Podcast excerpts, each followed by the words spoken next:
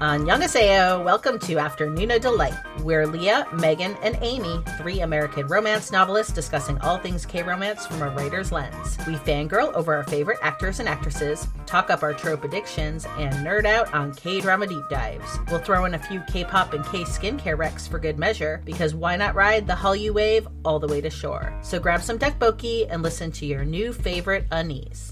Hey everybody, Hi there. Hello. How is everyone today? this fine January day. Yeah. For us, it dropped like 30 degrees overnight. So that's awesome. It's like wreaking havoc on our sinuses. And then it's like, is it COVID or sinus? It's like the new game. Yeah, that's like every little sniffle, every little, you know, headache, sore throat, whatever. It's, yeah, that's why I just ordered like a shit ton of home tests because we're going back to school next week and I'm just, yeah. Yeah, I ran out today and got some. I saw a graph that was like, how much do I think about my nasal and throat passages versus how much do I want to be thinking about them? and there's a big deviation between the two. So I saw something on Instagram that I wanted to talk about. So I follow a lot of food pages on Instagram because I freaking love Because you're food. Megan. Yeah, Megan. and to be honest, I didn't even realize that this was a Korean content creator. I just followed her because I love her recipes. But her name is Alice Choi, and her Instagram is Hip Foodie Mom One, and foodie is F O O D I E. So hip foodie mom one. Anyway, so she had made recently a dish that she posted a picture of, which it looks amazing. It's spicy braised tofu with some bean sprouts and spinach and kimchi. And I guess someone wrote, someone commented, kimchi is just nasty. So she commented back, or so she actually made a video on it because she's like, look, if you don't like kimchi, that's fine. I'm not going to tell you you have to like kimchi, but do not come on my page as a content creator and tell me that like my food is nasty. And you know, a lot of people commented obviously supporting her saying, you know, that's I'm sorry. And I actually wrote good rule of thumb is not to call a popular staple of a culture nasty. Like that's just a good good rule of thumb. And she actually responded to me which was which is sweet. But not and not giving myself a gold star. I'm just saying i think that that is something everyone should know. I don't know. I guess i just want to send her some love yeah, you know, you should follow her. She makes some good recipes, and I'm sure that really did hurt her, if especially if she felt the need to make a video. And I just think that's a real shame. It, it is a microaggression. Like, you think you're just talking Totally. about the food, but you're talking about a culture. And I will just toss out there that last week I went with some friends locally to my very first, like, sit down, like, Korean barbecue place, and I had kimchi for the first time, and I enjoyed it. So, there you go. I do like it. I had kimchi fried rice and I thought it was delicious. But even if you don't like it, and she even said too, you might have gotten like depending on where you're getting It's it. It's different every single place you have it. yeah. yeah, I mean, kimchi, I feel like, like much food, like, yeah, a lot depends. It's not like there's like every bowl tastes the same.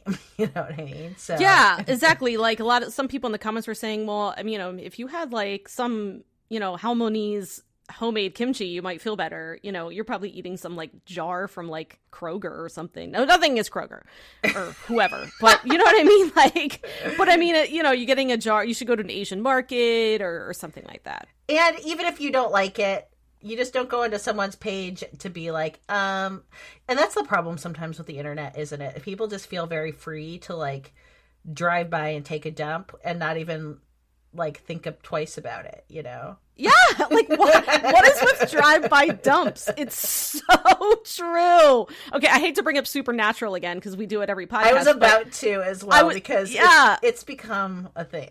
So on the supernatural facebook group it's so crazy. Like someone will be like i this workout was so much fun. The coach was great. I really loved it. And then someone will just wrote i hated it. Yeah, so let's just let's just preface for those of you who are new to the pod that Amy and Megan and I are not sponsored by Oculus or Supernatural, but we like to work out on a VR headset together. And it, there's an app called Supernatural that you can play, and there's a Facebook group about Supernatural. And I feel like lately it's just been like a lot of just dumping of just like I and I mean like look, it's just the nature of that horrible like Facebook world, but yeah, just people being like I need to just be an asshole for no reason. right like i don't i guess it if someone says they like something, why do you say, "Well, I hate it"? I don't understand. Just don't say anything. Right? Like why? Like we always say that we're not here. and It's I, I got you know we get this Yeah. Leah. Like that I I'm not here to yuck anybody else's yum, which I use like in my Except everyday for life. today, I am yucking. no, but this is what I'm a hypocrite.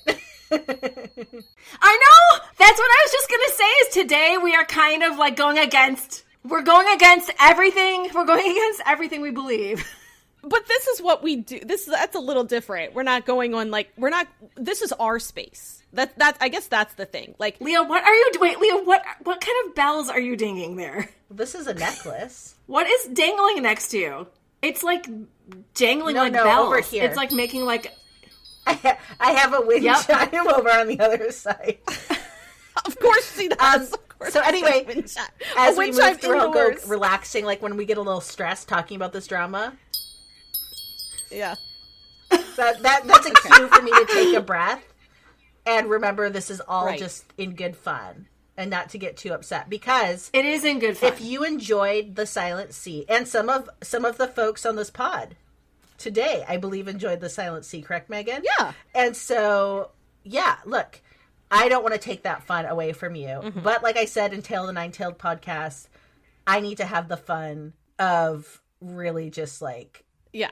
Talking about what didn't work Asking questions. yeah, But again, got a lot right, of questions Like I said, this is our space. We're not going onto anyone else's space. And yeah i'm not writing Gong Yu on instagram to be Yeah. like excuse me good day sir exactly.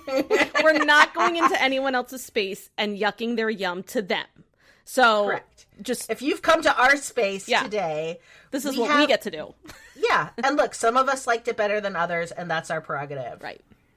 But here's the thing. I think it's possible to enjoy the ride of watching a drama and then get to the end and be like, "What the heck did I just watch?" And that's what that's where I think Megan and I are. Whereas Leah was like, "WTF" the whole way through, which is fine. Okay, this is a bad this is a bad example, but Amy, have you ever seen any of the Crank movies? no.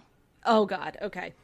Neil just mentioned them the other day and was like, "You should have Leah watch those." And I was like, "I will never make her do that." They're Jason Statham, Oh, yeah, absolutely no. crazy Yeah. movies, and again, they're ridiculously fun to watch, but they make zero sense and they're so stupid. and that's like, that's so yeah. That's Maybe if I, guess- watch it and then play my. Oh my God, Leah, you would hate Crank with every ounce of your being. All right, well, let's get into the Silent Sea and what worked and did not work in this space opera. Here we go. In the not too distant future, water is scarce, and socioeconomic status now also determines your level of water access. Scientists have been working for years on a solution to the water crisis, but to no avail. Meanwhile, for reasons, the Avengers assemble, or I mean, the South Korean government assembles an interstellar team to bring back a mysterious sample from Balhae Lunar Station, a research facility on the moon that has been abandoned for five years after its inhabitants mysteriously died. What is the sample they are looking for? Quote, we don't know, unquote, says the government. You just need to get it. Also, even though we don't know what it is, we do know it's extremely volatile if the container it's in has been compromised. Also, also, there is more than one sample, but if you can just get one, that'd be great. Also, also, also, you are not to investigate why everyone died. Just get the sample and return home. Don't ask why we waited five years after the unknown catastrophe to send you. Please and thank you. Good day, sir. and you have 24 hours. And only a 24 hours. 10% Yes. And a 10% sur- chance of survival. Right. How how she how Dr. Song figures that out, I don't know, but we're getting ahead of ourselves here. So there you have it, the only way that we can talk about this deep dive without spoilers.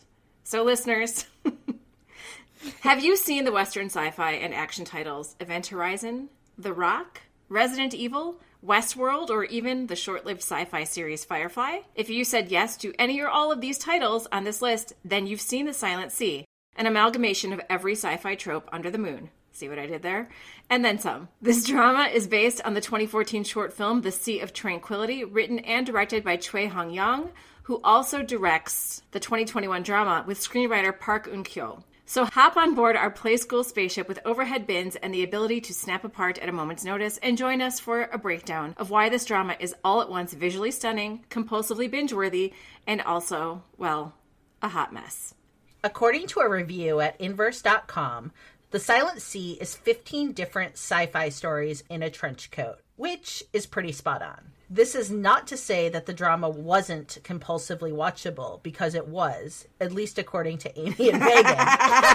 and not just because it offers eight hours of Gong Yu with the never explained neck tattoo. That was a highlight. The cinematography really was A plus, and each episode ends with um I'm trying. Okay, each episode ends with such great cliffhangers that we needed to know what happened next. I'm laughing because this is something that Amy wrote, and I I don't necessarily agree, but I like you know what I mean. I'm I'm not going to yuck the yum here. But what happened after we finished that final episode and had a chance to marinate on the what the fucker we had just experienced, we can't wait to tell you. But first, let's get the non spoilery bits out of the way, shall we? So, Megan, Amy, I wanted to see if you had anything to say about another film I haven't seen called The Rock.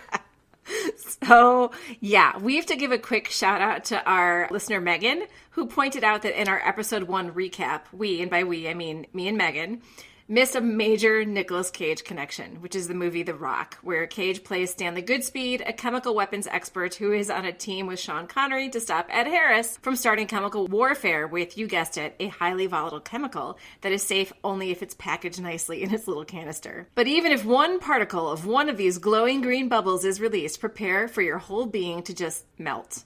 Megan, how did we freaking miss this? I'm so I'm a little ashamed. So The Rock is a classic movie. Well, for everyone but Right. yeah. And and the little green balls in their canister is like an image I can conjure immediately in my mind. I mean, those are again classic. What was the deal with that canister anyway? Like I remember how delicate They pull them were, out like, and they would them off. dangle. Yeah, they would they would like like loosely connected and one could easily fall off and of course it did and then they had to make sure that the cuz the little ball I think had like a like a Like- thin like a membrane. like a thin cl- yeah, like a membrane, and if it broke, you know, but they were like as delicate as an egg. Because I just started getting nostalgic when Megan brought this up. I watched a few scenes on YouTube this week, and I have to mention the epic scene uh, at the very end of the movie. I'm gonna spoil The Rock for you. It's okay? from I mean, it's like 30 1996. you can yeah, spoil it's it. really old. Yeah. So it's like the very end of the movie, and basically they they're on you know the Rock, which is Alcatraz, where the prison is on the island off the coast of California, and they want to the, the military is going to blow up the island because they can they think that you know they're going to release this chemical or whatever. So nicholas Cage, who's the you know the scientist, he drops to his knees in like this epic, epic slow motion, and he's waving his green flares because that means like I'm alive. Don't blow up the island. And the fighter jets are called off, except one didn't get the abort mission in time, and he drops a rocket on the island, sending Nicolas Cage soaring into the sea amid a ball of flames. I just I just love that scene. That like the flares, his like girlfriend crying. God, it's great. So okay, we can go back to the silence. Well, I was to say really quickly, like The Rock is a Michael Bay movie, so even back in 1996, we were getting some epic explosions. right. He loves his explosions. I want to just thank Megan for pointing this out because I don't think we really. I'm, gonna, I'm just going to say in our defense that we didn't really understand the significance of the canister containing the volatile sample, how dangerous it was, and how great of a connection that was until we saw it. And I want to believe that we would have made the rock connection on our own at some point. But thank you, Megan, for making it before we did. Yeah, I mean, we every anytime we can bring in a Nick Cage reference and annoy Leah, it's like a great day for us. It So, is. Thank you very much. so before we dive in and spoil the shit out of the Silent Sea, let's start with a few general questions. First, what were your initial thoughts, hopes, and dreams going into this drama, and were any of them realized? So I'll go first. I actually wasn't quite as excited about the the two of you i think i mean i respected your excitement. I was just like okay cool like i'll watch it. I'll admit the preview trailers made me nervous. I think that's where i had some issues. It gave me a thinky sci-fi feel which isn't my favorite. However i don't mind a thinky sci-fi if done well like event horizon. So we mentioned this on our quick episode one recap. The previews gave me event horizon vibes and so did episode one. In Event Horizon, they have to travel to an abandoned spaceship to find out what happened to the crew, and well, they learn the ship is sentient, shows shows them their worst fears and they all go kind of crazy. It's very, very cool. So it's a pretty badass movie that is smart and scary, which The Silent Sea was not. it was neither smart nor scary. so I'm always going to feel hype over a new Gong Yu drama.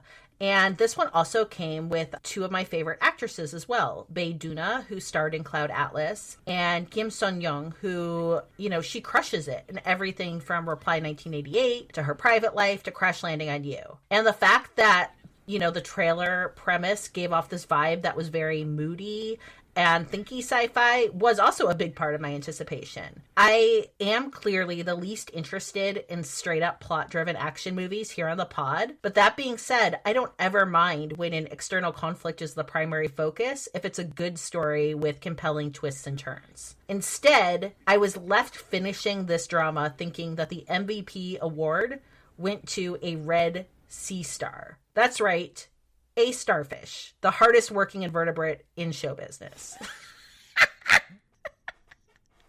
oh my gosh. So I'm not going to lie. Like, my excitement was 99.99998% for a new Gong Yu drama. But I do love a good sci fi story, thinky or not. So that definitely filled in the other 0.00, however many, 02%. Did I get eight episodes of Gong Yu? Yes.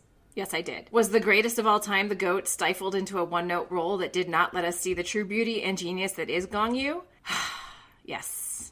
I am afraid that is what it was. So I'm going to go on to some specific questions for you, Megan and Leah. Megan, what are your thoughts on cocky alpha heroes in Western movies and shows like this, and the fact that such a character archetype was missing from this drama. So I had brought this up like in our Slack conversations after this drama. So I think that's one of the reasons I want to talk about it. If you listen to our Universal Fantasy podcast, this might make sense to you. But basically, I was really missing the butter in this drama, the heart, the fat, the lard, like anything that would have made it meaty and delicious. And I realized that one thing I missed was the typical cocky and like toxic alpha hole that we always get in Western action and sci fi movies which I never thought I'd say, like honestly, but here we are. So, you know, that guy who starts out kind of misogynistic and then changes his tune when the female lead saves his ass, the one who, beneath his cocky exterior, is damaged, unemotionally available, has a tragic past, and in the end has character growth. Like I really, I really miss that. And I felt like that was what they were trying to do with Gong Yu at first, since he was a little cold, but then his character just stayed completely flat. And so I had to think back and I realized that the cocky alpha hole, like a true one that we get in like Western movies, might be uniquely American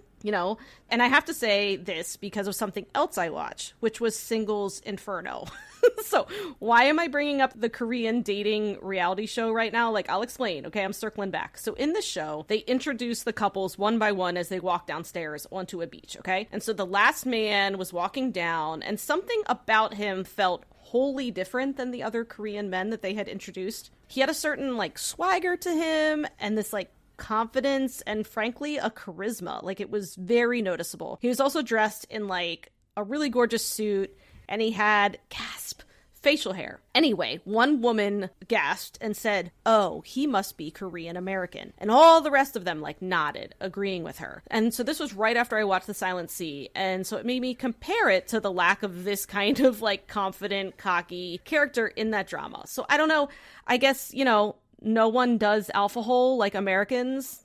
Except for Jun Pyo. Jun Pyo was a pretty good alpha hole. oh, true, true, true. Yeah, he was. He was. That's Boys Over Flowers. Basically, I would have killed for Gong Yu in the beginning to have been a more like toxic alpha military leader, cold, somewhat ruthless in his delivery and dedication to the mission, maybe raising his voice slightly or trying to use his build to in- intimidate the female astrobiologist. He thinks guns and I know, I know, I know. I'm totally leaning in full to like. It's okay. So it's he okay. thinks guns and logic can solve the mission. When, well, I don't want to give spoilers yet, but he would have learned that patience and maybe a little maternal instinct is what saves the day. then we could have gotten his backstory that tugged at our heartstrings and made us understand why he was so determined. And slowly, his toxicity bleeds away into character growth, where he learns to work as a team. Oh my god, yes to all of this. Okay?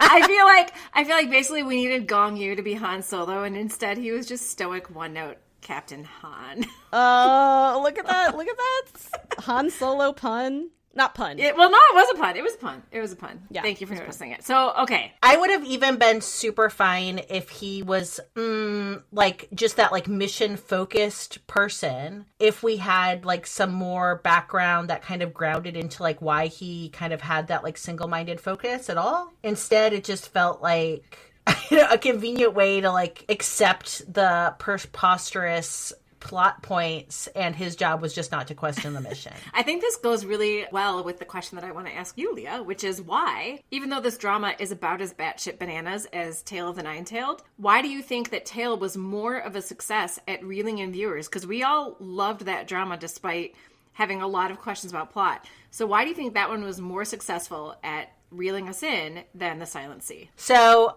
look, I think that Tale of the Nine Tailed was full of plot holes. However, the character interplay, the humor, the heart in that really, I felt like mattered and made it an enjoyable experience. So by the end, like by the second half of that drama, I was like, look, I'm fairly convinced that this drama isn't going to make sense. However, I like the people I'm with and I'm invested in them. Like I like the brothers rivalry. I like the love story. I am you know, I was all in on Imoogi, the villain. and so in that case, I really had this like joyfulness in watching it. I will say The Silent Sea had no joy for me. And it is a different show and there is no comedy or levity to it. And that is okay. I do feel like it's kind of too bad because, you know, some of these cast members really can do humor quite well. But, you know, okay, that's not the kind of show it was. However, I was never invested in any of the character journey or interplay. And so that was a big problem.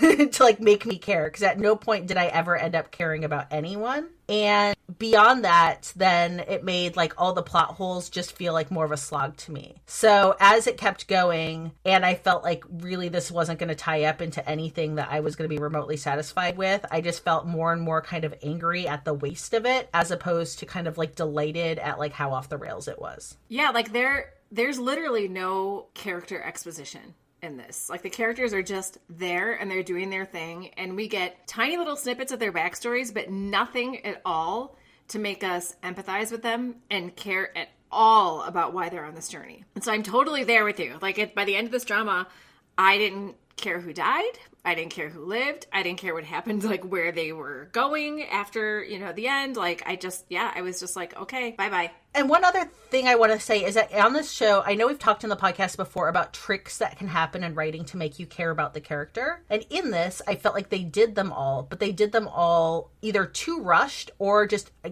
when held up to the whole, it was badly executed. So, like, we see at the beginning, Dr. Song has like a secret dog that she gives water to and we have seen in the past that like showing kindness to animals can be like a good way to like build in sympathy with the viewer. So we see that but like i was kind of like okay but like that wasn't to keep me going. We see she's got a relation with us like her sister her dead sister. And honestly like none of that got very like deep and so i really never cared. And then we see captain han has a daughter in the hospital who needs water apparently to live. She's hooked up to an iv that apparently has no water. In it i don't really know. What's in the iv he's doing the whole mission in order for her to have better hydration because it'll advance their status so that they'll have more access to water, which is a compelling premise. However, we just really see him with the daughter a few times, small interactions, and like it was it felt cheap to me. It felt like, look, like that's not enough to make me give a shit. I'm sorry. Yeah.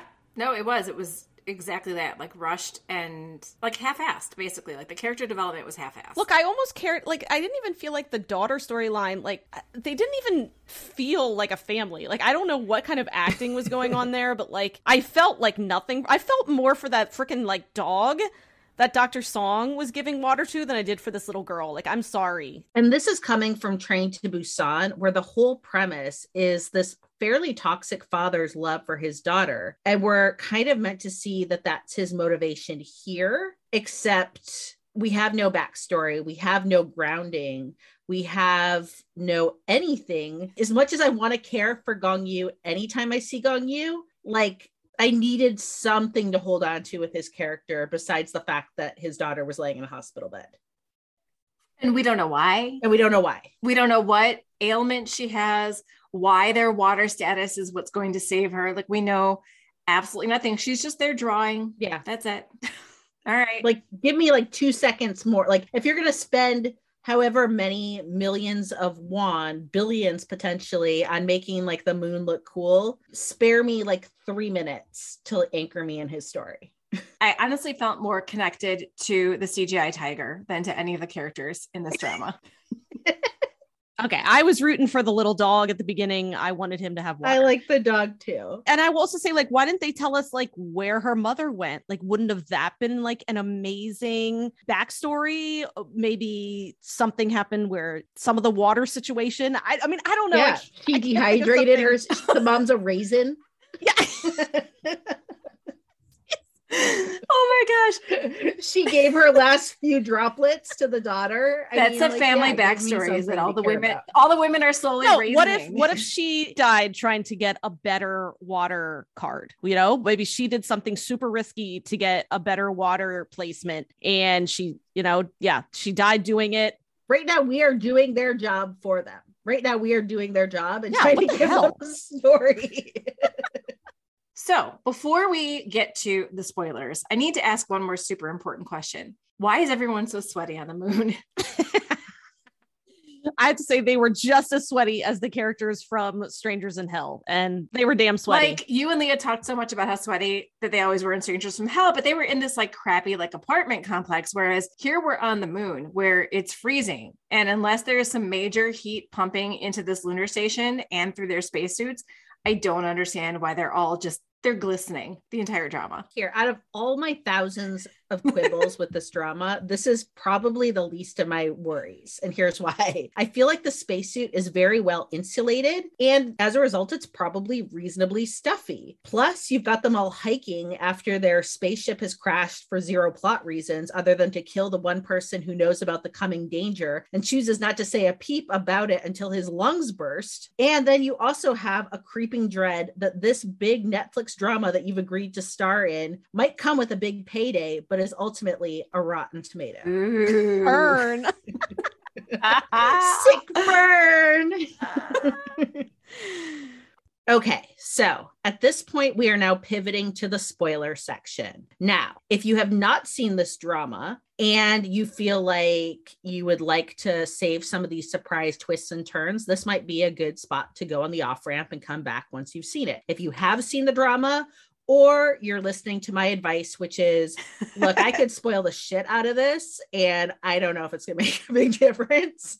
Stick around because you know there's not much else we can talk about this plot with without getting spoilery. And because we have so many unanswered questions we're just basically now going to toss out a lot of the wtf moments have a go at them and see where it leads us. Let's start with hmm the water the lunar water I feel like starting with something that was done fairly well as far as a conflict is a good place. Like water on Earth is scarce, and the moon has, wait for it, water. Water is the sample our team is sent to retrieve, though we never do see an actual body of water from where it originates. Anyway, Earth is running out of water, and scientists on the moon have found water.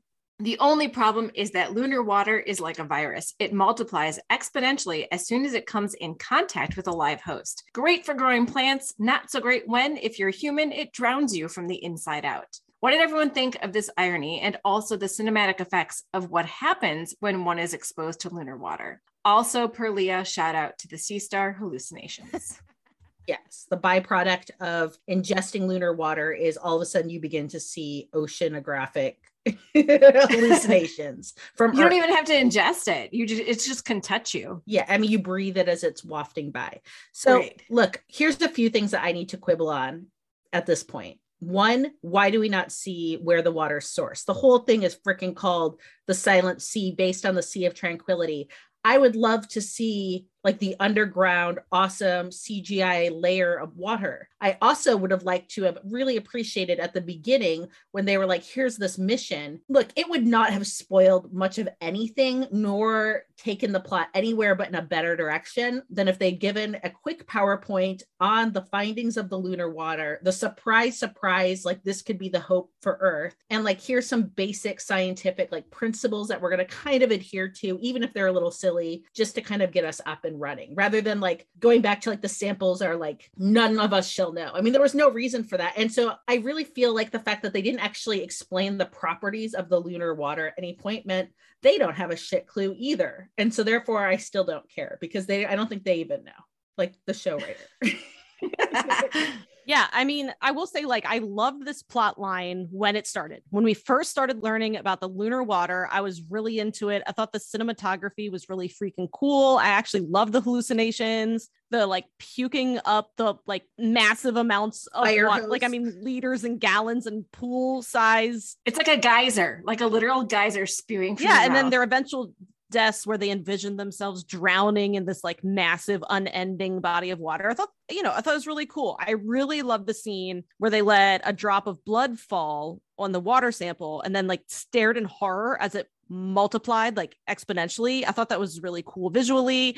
I thought it was neat that they were at least showing us some like science, but they still didn't explain it. Like they were like, okay, when the water comes into contact with a live host, it multiplies. Like, okay, okay. But uh, like you said, Unless it's a fish. If it's a fish though, well, no. yeah, I mean, there was still some like, th- that's the thing. well, no, it multiplied. It multiplied, but they have gills, so they could swim in it. True. Yeah, But their blood doesn't yeah it seemed to me like okay I, and i guess that's where so that's where i had some issues okay because there's a so there's a scene obviously where a man's hand gets chopped off he falls in lunar water it doesn't get chopped well off. i know we'll get to that we'll get to that but his hand gets chopped off and then the water just the water the water just multiplies exponentially based on this guy's blood and flopping But around like a dead fish. there were many other times that the water came into contact with live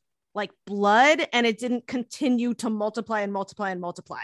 Because i you know they said how you know your blood's only alive for a little bit after it leaves your body. Okay but with this guy down there it just like multiplied and multiplied forever And at one point they said, well, it just depends on like who you are. And I was like, again, like, yeah and Like, I like, know. it just depends. and then I guess my biggest thing is like, why does anyone think it's a good idea to take the ship back to Earth when a crew of like 10 people couldn't handle it? Like, I mean, it just sounds so volatile, so not worth it. So, I mean, someone's going to drop something on the spaceship back home. I don't even think they're going to get back home. Like, I fully believe that something's going to happen. Luna's going to do something. this brings me back to I'm not going to get ahead too far, but we can we can see that at certain temperatures the volatile water can Correct. freeze True. as well. So why, for all that's freaking holy, are we not freezing the goddamn water and moving it around? Because when you freeze it, it's okay. Yeah, anyway, they keep it Like, cold. I understand when you melt it. They keep again. it cold, but they don't freeze it. Why don't they freeze it? right. Yeah, that's a good Right. point. Freeze it. Just freeze it. Ridiculous.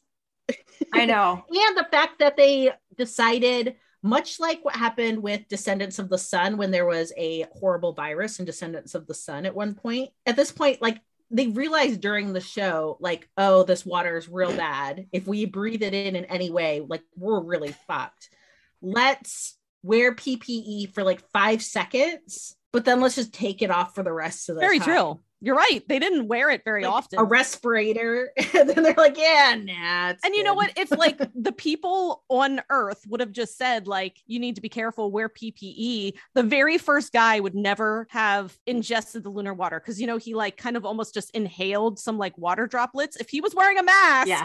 that wouldn't have happened. like that's the whole thing. So my next question is about the mission. And that's like the whole thing where what like they knew enough about the lunar water that they could have said something. They, they could have said do not touch the sample out of its container. Even if they weren't going to say it's water they could say it is very volatile very dangerous. It will kill you on contact. But like they tell them nothing. This mission is happening five years after the supposed mysterious death of everybody at the balhae lunar station. And now they're setting them back. Why five years later why with only 24 hours to retrieve these samples that they don't know where they are they're somewhere we don't know what they are but you'll know when you see them there's just so much lack of logic in just sending these people off and they all go there's i there's not really a question here i just want It's okay. want I just want you to say, like, I mean, I know you agree with me. I just want you to say that this is a ridiculous Yeah. premise. So the only the only grace I will give this, and this is where I would be open, really appreciative for a listener to like reach out on this one, is was the translation we were getting a poor translation because maybe some of this was being handled in the actual like Korean dialogue, and we just got like a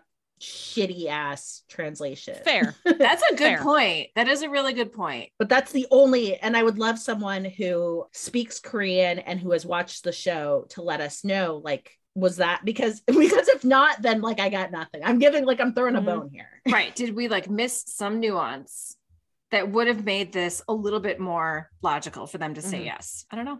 So our female lead, Dr. Song, played by Bae Duna, is on this mission as an astrobiologist. By the way, we never get more on the giant CGI tiger, but also to investigate what happened five years ago since her sister was one of the scientists killed in the initial mission. What we find out is that in order to make lunar water work for our earthly needs, her sister and team were somehow growing preteen girl clones at Balhae Lunar Station and testing lunar water on them until finally one clone not only survived the water exposure, but was given superhuman healing powers from it. Her name, Luna. And Luna somehow survives the catastrophe, which we now know was a mass murder that happened five years ago and has been living her best life with no food or drink in one of the station's overhead bins. Also, if she bites you, you can survive lunar water exposure. Discuss. okay wait first you've just made that more make more sense Yeah, I have to does. be honest. I know. I know. if she bites you you can maybe Right. survive Right. lunar water exposure you're still gonna drown but you might live through the experience but i just want to just throw out really quickly and then i know megan has a lot of thoughts here on this is i don't understand the point of cloning a bunch of preteen girls and murdering them with lunar water to save humanity because me like let's say i'm living in this time of like master out my family and we're all like you know sitting in our hospital beds or raisoning in the sun or whatever is happening. And then some clone comes back like well i was like a medical experiment and now i like am okay. I'm like well i don't give a shit. Now what? We have a clone that's gonna like survive? Great like what does that do for me? And so then i was like okay well the bite checks out. But then they were like i was like so i guess she'll just start biting everyone and then they'll all have the antidote. But then they were like no no we're not going to do that either because It might not work for everyone. yeah it doesn't probably work for everyone. Plus like the repercussion was still that like Dr. Song still vomited out a geyser of water, hallucinated, went into the watery abyss, saw the sea stars. She just lived. So it's like my life is every time I have to take a sip of water to survive, I have to go through that experience. I don't know, honestly, if life would be worth living for very long. or like you want to go for a quick swim. So I just don't see like what was the freaking point of cloning people like creatures to absorb the water. I mean, they never gave an indication. Like maybe they're going to study her DNA now and see what it does, but like still, that was never part of the Right. story. It was just like, here's this girl who didn't die when hundreds, you know, upon hundreds others did. Okay. And okay, one last thing is that she's like a wild murderous animal. She's feral. and I'm not going to get into that, but yeah, Feral. she's like feral, murderous being whose eyes like flick like weirdly and crouches. She's got super speed, and the only person she can relate to is Dr. Song, also friend of the CGI tiger. I guess that was the whole point of the CGI tiger, Right. right? Was that like she can tame a wild beast. However, like Dr. Song's sister, like we're supposed to think that she made this connection to Dr. Song in part because she saw a picture of like her creator with Dr. Song. But I'm like, does this like feral clone monkey also realize that like her creator murdered like the 72 iterations before her? So it wasn't like being affiliated with like her creator wasn't like good people. Like her creator was like monstrous in many ways. Right. Like Victor Frankenstein. Yeah. So I didn't get like, well, you are affiliated with her, so that must make you okay. So I will like be friendly with you and like eat your piece of candy you're giving me. I feel like somehow this drama wanted us to be sympathetic with Dr. Song's sister for what she did. And there's no sympathy to be given for that. No.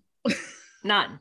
Yeah, I, I agree that they were trying to make us have sympathy, and I don't. I felt nothing for the lady. I was like, okay, He murdered them and then hung them in bags Oh my like God. dry cleaning, like dead bodies hanging like dry cleaning. Well, bags. look, so Luna didn't make logical sense a lot, but as far as like the acting and the scenes she was in, to me, she was still the best part of the drama. I agree. I just really loved her character. So the actress is Kim Sia and she's 13. And I just thought her acting was insane from the way she like crouched like a feral child to the way she ran kind of like a Naruto run with her arms behind her. I was 100% convinced she was some weird moon water creature. I thought she was Samara from the Uh, Ring. uh, yeah. she'd come into. That's true. Her hair's like always in her face. And so there's a scene at the end where Dr. Song is putting a spacesuit on her because they're trying to leave the station. And of course, it's too large. And Luna kind of like looks at her hand with like curiosity and lets the sleeve flop around. And it was such a simple thing, lasted on the screen for three seconds, but I loved it. And it was also pretty much the only time I let out a chuckle. So thanks, Luna, because this was a completely humorless drama. I will say that the storyline also was not unique and reminded me very much of Resident Evil. I forget which Resident Evil movie this was. Okay, there's like six of them, but it's when the Umbrella Corporation operated on Alice clones looking for the T virus cure. So there was a scene where they carry a dead Alice, like, and you think it's the real Alice when you're watching it, but they just throw her on a pile of dozens of other dead Alice clones. And it reminded me of the scene in the Silent Sea when they find the room of Luna clones vacuum sealed in bags hanging from the ceiling. So I will agree that that was a visually stunning scene and I loved it and it made me gasp. So it was really cool, but like back to the trench coat phrase, like this drama definitely borrowed. And as we talked about, there's tons of questions when it comes to Luna. What did she eat? Why did she draw eyes? And why could she survive in the pressurized station, but also on the moon? Like, just she could just survive anywhere. Like, can we put her on Jupiter too? Like, I just don't understand. I know we should like chuck her into the sun and see what happens. like, who knows? just give her some lunar water; it'll cure her right up. Put her on an asteroid. All right. So let's pause for a second for our favorite segment of the show, our K pop rec of the week. Megan, what do you have for us this time? So today I have a new song and it's called Do It Like This and it's by P1 Harmony uh, and it just came out.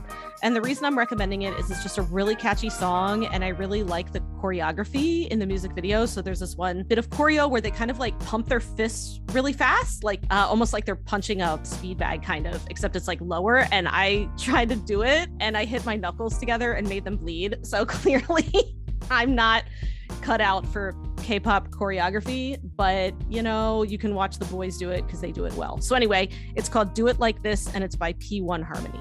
If you enjoy our podcast, you have our patrons to thank, at least in part. Afternoona Delight Patreon allows us to keep creating content for y'all to enjoy. Thank you so much to everyone who is supporting us there. And not to brag, but our Patreon community is pretty awesome, and you can join at a tier that feels good to you. Gain access to fun perks like K drama posts, monthly Patreon only bonus podcasts, and even a live K drama support group on Zoom because we know firsthand what it's like to have no one to talk to about those crazy plot twists, amazing characters, and all those feelings. And look, no one should have to walk that walk alone. So learn more by visiting afternoonadelight.com. That's www.afternoonadelight.com. And hey, while you're on the website, you can check out Afternoona Delight podcast merch, find links to book recommendations, bop along to our K-pop Rex, glow up your skin with K merch Rex, find all of our social media and a link to our email so you can send us recommendations or feedback.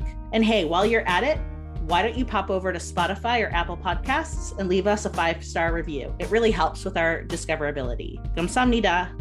So, Captain Han Yun Jae, Gong Yu, where do we even begin? How about with the neck tattoo? like why so i was kind of hoping it was going to be like a prison break thing if anyone's familiar with prison break where he has to break his brother out of prison so he gets arrested but before that he tattoos the entire structure of the prison on his body so that once he's inside, he. It's ridiculous. He's like, like, you well, don't know about this? clearly, if I go past my nipple and take a right, I should. Have you ever heard about Prison Break? No, seriously, his whole torso is tattooed and it's the blueprint of the prison. Swear to God, that's Prison Break. But anyway, so I was kind of hoping that his tattoos would hold some sort of like clue or a code to some like fancy space station data, but like, no. no, it's I just think- there. I think one of the For no most disappointing things about it is because it just made me focus even more on the fact that we never really got to know Captain Han or anyone else on this mission. Like he just has this neck tattoo and that's it. Like that is it. He has this daughter in the hospital who is withering away into a raisin. That's it. Yeah.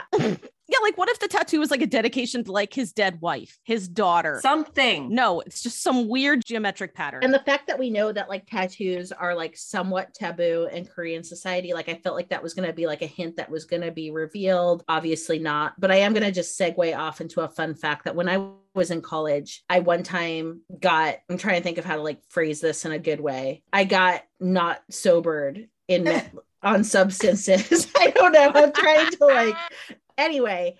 I decided in an altered state of being that I wanted to get a tattoo. And I decided that the clue to what my tattoo should be was in the encyclopedia. You know, this was like, you know, the early 2000s. And there was an encyclopedia where I was. And I was like, I'm just going to open up a random encyclopedia and that's going to be my tattoo. So I opened it up and I got a labyrinth. And I was like, oh my God, I'm going to totally get this labyrinth maze tattoo on my body.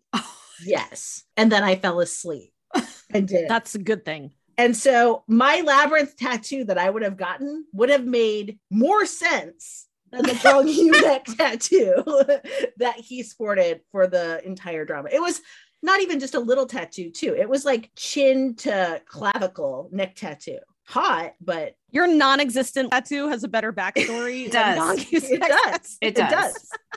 So Captain Han never gets a comedic moment. In fact, there is zero comic relief in this drama that is trying to be all of the things. What do you think? Right. And I'm not saying that Gong Yu has to do aegyo and be like cute, which he can do very well. And he doesn't have to be funny, like he can do very well. I mean, like go back to Train to Busan, and he's, you know, he's a pretty big dick a lot of the times. But to allow his character to go through eight full episodes and have zero emotional range to me is just an absolute crime. Like this is a man who can act so well. And i mean look he was in squid game for two minutes and created like an entire like fan base spin-off just from his presence in squid game and that was like how much like character and like depth and nuance and interest he brought to this very minor role yet Silent Sea honestly i would rather i don't even know like Get a labyrinth tattoo on your back? I would rather play crossword with my husband. No, the drama, like I said, was so hum. yeah. The drama was so humorless. And, you know, the very first episode when we didn't know who anyone was and they were all wearing the same thing. So you didn't know who, you just couldn't even distinguish people. You know what I mean? You couldn't even see their hair. And they kind of had a little banter, but you didn't even know who they were. You didn't know the significance. It maybe would have been funny if I knew who they were. By the time you started to learn, there was zero chemistry. No, there wasn't. And I think that's one of my biggest beefs. I know we're talking about Gong Yu right now, but I've seen Gong Yu and Bae Duna on like some promo things, like some promo shows, some promo games. They have amazing chemistry. So tell me, that's a, a skill to take to suck out their chemistry for eight episodes. Like, what happened? I know. it's crazy. I know. It's super Right. disappointing. And I didn't need it to be sexual chemistry. I just needed there to be like that's- energetic, interesting. Yeah. Yes.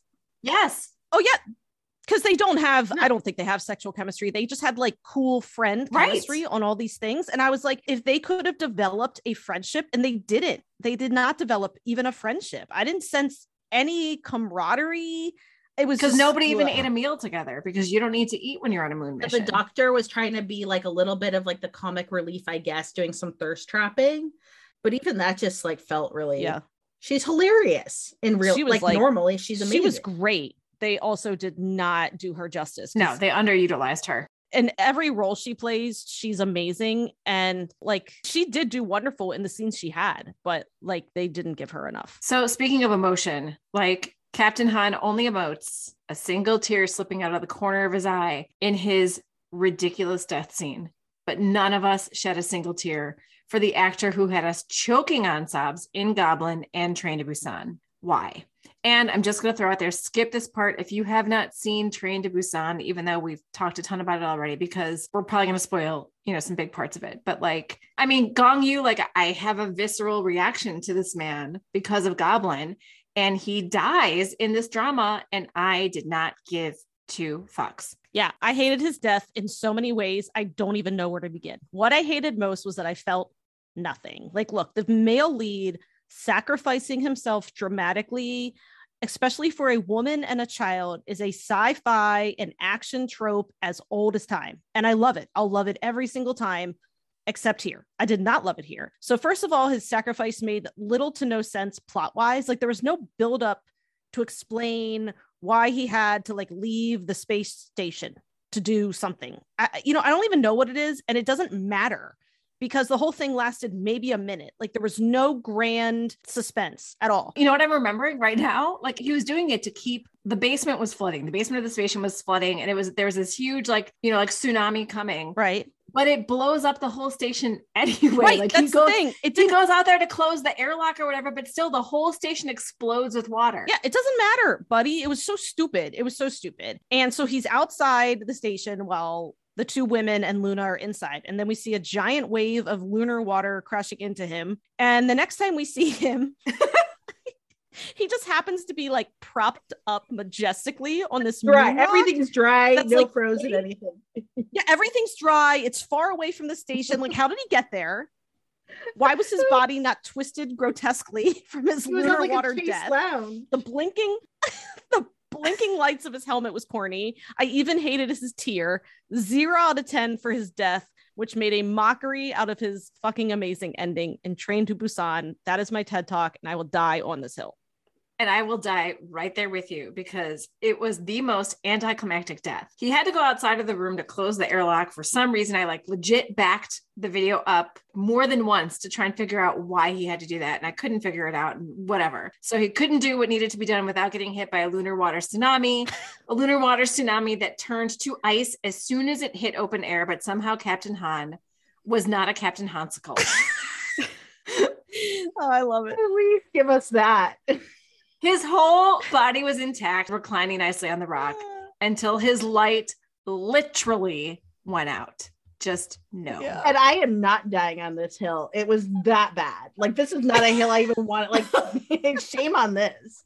And I already felt like he had died, and so to see him again felt as repetitive to me as the fact that the rocket ship had to crash twice. Basically, like I was like, look, he already died, and now he's dead. Like now we just have to see that he's like not dead to like die again.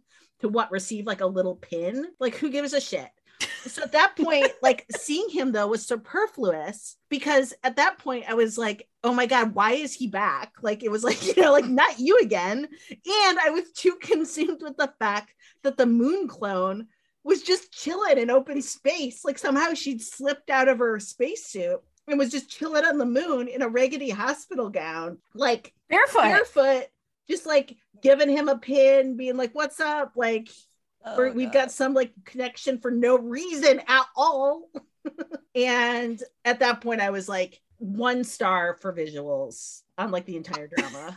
I will be honest. I thought what was going to happen. This sounds so stupid, but it doesn't matter. I thought she was going to bite him and his wounds were going to heal and he was going to live. I legitimately thought that that was what was going to happen. that would have made, I mean, it might have made more sense, but I thought that that was going to happen. I will tell you, let me just, this is the little offshoot, but let me tell you another thing that I thought was going to happen. Okay. So the one guy I liked, the like freckled hottie, mm. Gone too soon. had almost no lines, but he was cute to look at. So he got shot in the chest. And I was like, well, fuck. shirtless, shirtless. That was Shirtless. good. Yep. He's like stumbling around shirtless because he was injured, whatever. He gets shot and he falls on like lunar water that had spilled. And they made a point to like show the lunar water. And for some reason, I thought maybe there was going to be this weird twist that the lunar water was going to do something to like a dead body. So when the doctor walked in and didn't see his body on the ground, I was like, oh my God. Oh my God, he is Luna now. Like, I was like, he's going to be like Luna. He's going to do the eye thing.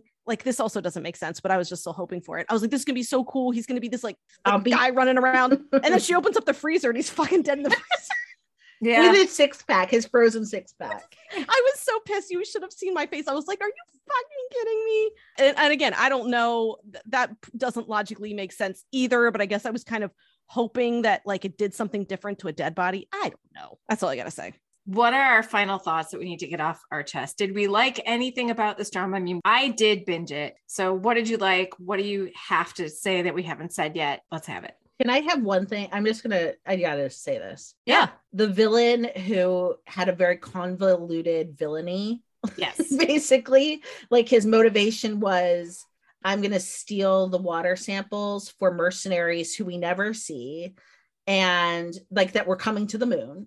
And part of why he was a baddie was that five years ago he'd been part of the murdering of all the scientists to like hush up the clone operations. I have no idea why in murdering all those people that somehow like brought him back to want to like be involved. I mean, I really don't like I don't know what they were trying to thread. All I know is that when he was dying, the clock was ticking with the lunar water tsunami that was coming, the one that ultimately killed Gong Yu. And instead, we spent like five minutes with like his villainous death rambling as he's like actively dying. Yeah.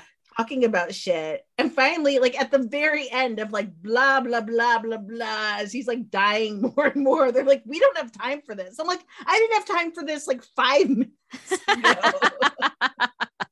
like, it would have made a little bit more sense if his mission was like, he was talking about, like, what have I done? What have I done? And it's like, Yeah. dude, you killed all the people before. yeah. And so it would have made more sense if he was like, I never want the government to get this. Like, if he was there to like keep the government from getting their hands on it.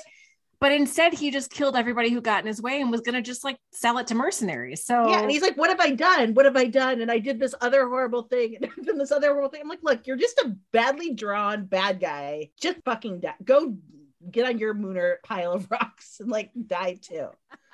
So look here, we said this already. It's visually stunning, and it is. It truly is. And the I really love the cliffhangers at the end of every episode. Like it really did. I mean, I binged it in two days. Like I really want to it know. worked for you and me. The cliffhangers worked for you. right. me. Okay. and I think there's another thing too. Uh, It felt to me. I think it's because I do have high standards for K dramas because they're fucking good. That's why we do a podcast on them because I love them. So I kind of high standards, and I felt like it was building up to something huge. Okay. I kept watching and waiting for my emotions to kick in and for the heart of this drama to come out. So I binged it and let my excitement build. And then I was just let down. And so I don't regret watching it. I really don't. It gave me some kind of fun ideas for my own science fiction romance writing. And it had a zillion like sci fi tropes that I loved. Like Luna was so cool. But overall, the drama was surface level. And I was expecting something deeper. Yeah. And then one more thing when did they eat? When did they eat? There was no eating scene. I wanted bonding over ramen. I wanted microwave noodles, even dried seaweed, like chew on some dried seaweed, but something like no one ate, no one peed, nothing. So it was like felt kind of like impersonal. And I just can't believe a K drama didn't have an eating scene. I mean, they were there for 24 hours, and I think they were there for longer because their spaceship, like, That's what I was gonna say. Is I don't know how long they were actually there. it felt long enough that they needed to eat. Yes. You know what I a- mean? They had a satiating lifesaver or whatever the hell that was. Ah. Satiating A my memento. ass. Yeah. yeah. I don't know. I honestly don't know. Like I I enjoyed it to the extent that I did. I binged it too. I watched it in two days. So there was something that kept me hooked. And I think it was because I kept expecting to get to the episode where it was going to be like, oh, this is why it's awesome. Oh, this is why it's awesome Right. kind of thing. Because I'm like, nobody puts Gong Yu in a drama that is not fantastic, but somebody did. So I don't know. Yes, it was pretty to look at. It was. And Luna's character was cool, but there was no cohesive story for me to say that this was a masterpiece. Right. yeah, all the money in the world and all the gong yu in the world can't fix a story that fundamentally sucks at its core. Meanwhile, one more thing, there were two too many overhead compartments in this drama. one on the spaceship, the overhead compartment on the spaceship, and then the overhead compartment that Luna, who honestly, look, I mean, like, I think the child actor did a good job, but like, I could have given two shits about Luna, slept in the overhead bin and drew her creepy eyes just to like be creepy. And ugh, just, I hated it. I hate, I really hated it. funny because Amy and I both, so we watched it first, and Leah was like essentially like off the grid. So she didn't have internet for a few days. And, but we, we knew that she had downloaded it. She was going to be watching it. And Amy and I were messaging privately and we're like, oh my God, Leah's going to hate this. Leah's going to hate this. We were like so terrified that Leah was going to come back and be like, guys, what the fuck? And like she kind of did. I actually thought she was going to hate it worse than she did. It was too not even good to hate it. Like it was just like, ugh, Yeah. whatevs. Like, you know, Tail and Nine Tailed, I like hate, but I also deeply love. Right. It's totally different. I have so much joy and I would like rewatch it and I thought it was a mess, but like it was just like fun and It was a fun and I mess. had emotional connections to the characters. Like I cried for characters in that. Like Kim Bum's character Yeah. is my absolute favorite in that drama. So Oh, Yeah. so Yeah. good. He had great character growth. no, this was I it was boring. and it should there's no reason this should have been boring to me. Like it should have been fun. I I mean I really did enjoy the geyser vomit. I enjoyed the visuals. I think that the editing was done well. I think that the actors did their best with Right. what they could. And I feel like, unfortunately, in this case, I am going to say that the failing to me was in the writing, which makes me feel sad. And I don't like being like a meanie about that. But really, that's Yeah. where I put the blame for this. Okay, so how about a sci-fi romance book recommendation to go with our drama that had no romance or personal connection whatsoever? So, yes, I write science fiction romance, but I've wrecked my books on this pod before. So, I'm actually going to recommend a cyborg romance that I really enjoy, has a really good cast that feel very alive to me, and the romances are pretty damn amazing. So, the series is called The Cyborg Chronicles, and it's by Kelsey Nicole Price. And the first book is called Dash but it's like a series of four and how many does she have out now she's five out now like i said i really like the cast they banter i don't think they eat ramen together but you know it's just a good set of books so yeah that's what i recommend And what's everybody watching right now? I really like getting listener recs, and I do pay attention every time someone does give us a rec, and I write it down. And so somebody recommended Fated to Love You, came out in 2014, I believe. So, you know, not old for this earth, but a bit older for like, you know, K dramas. And I'm really enjoying it. I only got through one episode, but it just had a lot of, it was really fun. And I feel like sometimes, like, dramas that came out a few years back now have like a little bit more like silly personality in us happening to it sometimes but in this case i'm in the mood for it and i think it's done really well and it also has the female lead from go back couple Aw. who we all Yes, really we like. do. okay yeah, Yeah, i remember do, someone recommended that and i forget now but i had looked it up and thought it looked really good and i love the fun kind of silly characters oh and it has a zombie detective oh is the he's i think the second uh, male lead he hasn't come in yet but he's on the cast Aw. list. Oh, Choi Jin Hyuk. yeah he wasn't in the first episode but he you know he's going to be in it he's on the cast list You know what? Where were we just talking about that drama? Oh, you sent us the email. You sent us the email, and I said, "Oh, that's who's in it." Like I, I'm totally down. Like that looked really good. So that was it it was the email i remember now because it was the one night stand, right? The premise was she has a one night stand and gets pregnant. Yeah. Okay. Yeah. a And, table yep. Totally. or in. not a ch- yeah like a big corporate and so yeah one night That's stand it. And it looks just kind of and i really like the main characters like a very big personality like a little bit of a whiff of secretary kim but like not as mentally mm, like he can like he it's not he's not like unable to touch Right. people or he's not like Yeah. neurotic but he's kind of like that like brashiest personality and it's quite I fun. love that. No, I, wanna remember wa- that. I want to watch. yeah, this. just so you know, if you email us, it goes obviously to one email address. Usually Leah checks it, but she always forwards any sort of feedback and Rex, she forwards it all to us. So we all read it. and then I put it in my career folder in my Gmail. oh, I should do I don't forget. That's good. Of course, I have a very Of organized email. idea. And of course, my inbox is a fucking mess. mine has i think like 90,000 messages Yeah. oh my god, that's for another time, everybody. But I Okay. actually just finished watching Mad for Each Other, which I absolutely loved. That was a recommendation by Megan, right? You Mhm. found did you find you just found that, right? Like you Mhm. just find these little gems. Mhm. So that's on Netflix and it was a lot of fun. And it's about two people who are next door neighbors. They don't realize it at first, but they both go, they see the same psychiatrist and they both are dealing with some mental health issues. And it's a fantastic enemies to lovers romance and just super fun. And we will do a deep dive on that. And now I'm finally, Leah, finally watching Reply 1988. Yeah. So I'm obviously still watching Reply 1988 because it's a long drama. Okay. I mean, I love it. It's just a long drama. I mean, I would say I'm super loving the structure of the episodes. So obviously, it's a, a fully related, every episodes you know it's a mm-hmm. continuation of a story but i do love how each episode does sort of feel like one bit do you know what I mean? Like it, and there's almost like some sort of like life lesson at the end of every one, or just some heartwarming type of mantra, I guess. I love it. I really, really love how it's structured and how it's put together. And I'm also watching, based on what I said earlier, I'm also watching Singles Inferno because why not? So it's a Korean reality dating show. And look, I saw the oh, trailer. Oh, it's it. like it is so funny. Like I haven't watched a American reality dating show in a long time, but I mean, we're talking like I used to watch like Rock of Love, okay, on VH1 with Bret Michaels from Poison. I watched the Flava Flav one. Like we're talking, I am an old school reality dating show. So, this is where Megan and I diverge. Right. this is where taste. I go off the rails. Yeah. But I can really sink my teeth into something like that. But I haven't watched one in a really long time because I'm maybe I just grew up a little bit. I don't know. But it's really, really interesting to see the Korean reality show and how they interact. And it's obviously so much more like mature. I don't know if mature is the right word. It's definitely more proper, you know, and they're careful with their words and it's not as raunchy. I don't know if it gets raunchy. I'm all they're not going to the honeymoon. No, suite. they are not. I mean, they don't like they go to this like really fancy hotel, okay, and then there's one room with a big bed and then another room with two beds. And of course, they're like, you can have separate bedrooms. And I was like, in American shows, that never freaking happens where they sleep in separate beds on the first night. I can tell you that.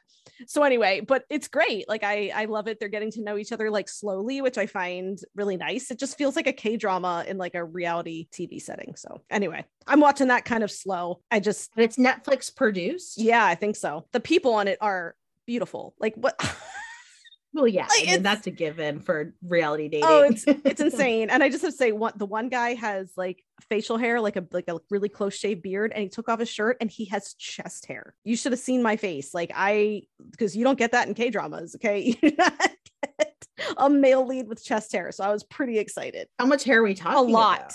Well, it just it's just kind of in the center of his chest, but it's long. Yeah. Like Neil can't even grow chest hair. Just really? so you all know. Yeah, no, he can't. Nick can grow some. he needs like, let's go. This is a good place to wrap it up, folks. Yeah. we hope to come back to you next week with a drama that we're really excited to talk about because we loved it, but we'll just have to see. So thanks for listening, everybody. Annyeong. Kamsamnida. Thank you for listening to Afternoona Delight. Where can you find us outside the pod? Head on over to afternoonadelight.com. That's A F T E R N O O N A D E L I G H T. You'll find links to all our social media, our book recs, K-pop and K skincare recs, and if you want even more Afternoona Delight, because really who doesn't, you can join our Patreon, where you can choose the patron level that's right for you. Join in daily K drama conversations, listen to bonus podcast episodes just for patrons, and participate in our monthly live K drama support group via Zoom. We can't wait for you to be a part of the community. Until next time, annyeong!